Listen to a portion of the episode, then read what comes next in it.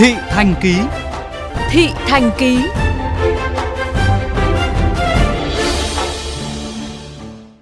Thưa quý thính giả, vào giờ cao điểm sáng thứ hai đầu tuần, dù không xảy ra tình trạng ùn tắc kéo dài trên đường Nguyễn Trãi Thanh Xuân Hà Nội, đoạn qua khu vực rào chắn phục vụ thi công dự án nước thải Yên Xá, song nhiều thời điểm vẫn xảy ra ùn ứ, xung đột phương tiện, nhất là tại những điểm quay đầu và nhà chờ xe buýt.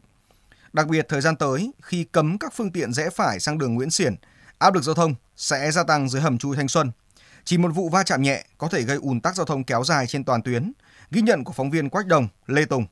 7 giờ sáng 12 tháng 6, sáng thứ hai đầu tuần, đầu tiên đường Nguyễn Trãi được rào chắn để phục vụ thi công các vị trí giếng hồ ga của gói thầu số 2 thuộc dự án hệ thống xử lý nước thải Yên Xá.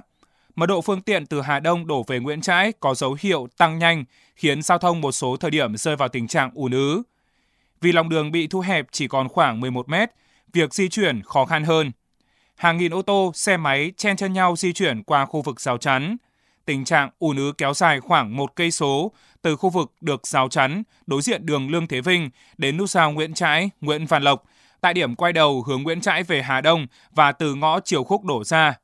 Do ba điểm này gần nhau nên tạo thành một nút thắt ùn ứ bởi ba luồng phương tiện cùng lưu thông.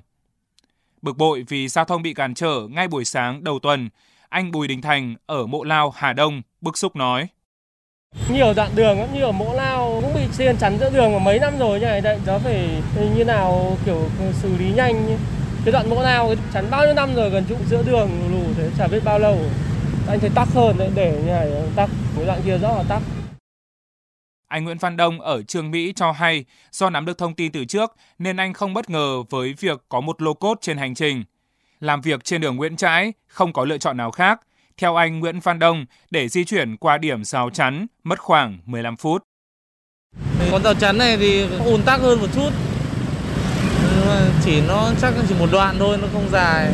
Mà thế là cũng ờ, có thấy khó chịu rồi. Nóng nóng được cái này. Tuy vậy, tại nhiều thời điểm, giao thông có bị cản trở, nhưng không quá khó khăn.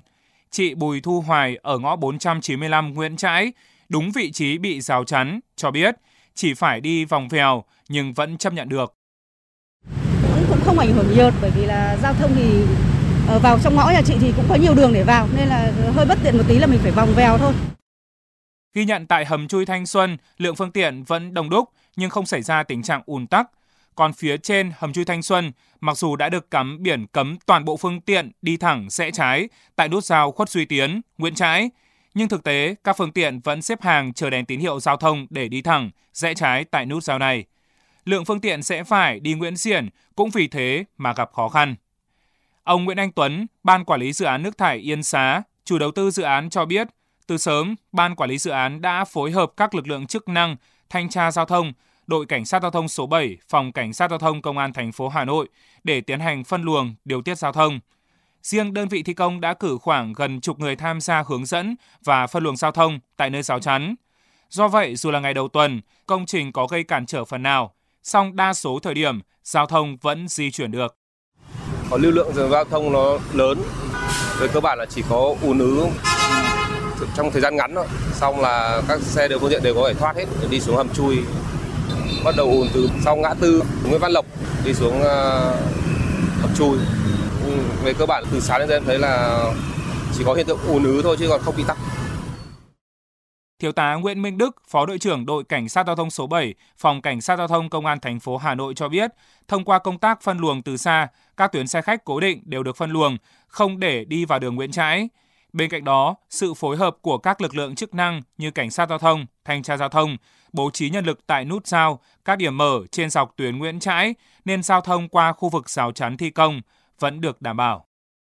Thời gian tới, đơn vị thi công sẽ rào chắn thêm kéo dài cho đến ờ, ngã tư Phước Tiến Nguyễn Xiển thì giao thông sẽ trở nên phức tạp hơn, đặc biệt là các cái hố ga thi công ở gần hầm chui Thanh Xuân có những vị trí thì còn tối thiểu một làn xe để di chuyển thôi. Đó mới là cái tình trạng mà chúng tôi lo lắng khi mà các cái phương tiện à, đi à, trên đường Nguyễn Trãi chỉ có đi thẳng qua hầm chui. Với cái việc mà chỉ có hai làn xe ở dưới hầm chui, nếu mà xảy ra một cái vụ va chạm thì nó sẽ ảnh hưởng rất nhiều đến cái tình hình giao thông trên đường Nguyễn Trãi. Bên cạnh đó, nhiều người tham gia giao thông cũng bày tỏ sau khi kết thúc đoạn rào chắn là đến điểm dừng xe buýt, Bởi vậy, mỗi khi xe buýt vào bến lại tạt đầu, cắt ngang dòng phương tiện khác, gây xung đột và nguy hiểm cho các phương tiện lưu thông phía sau.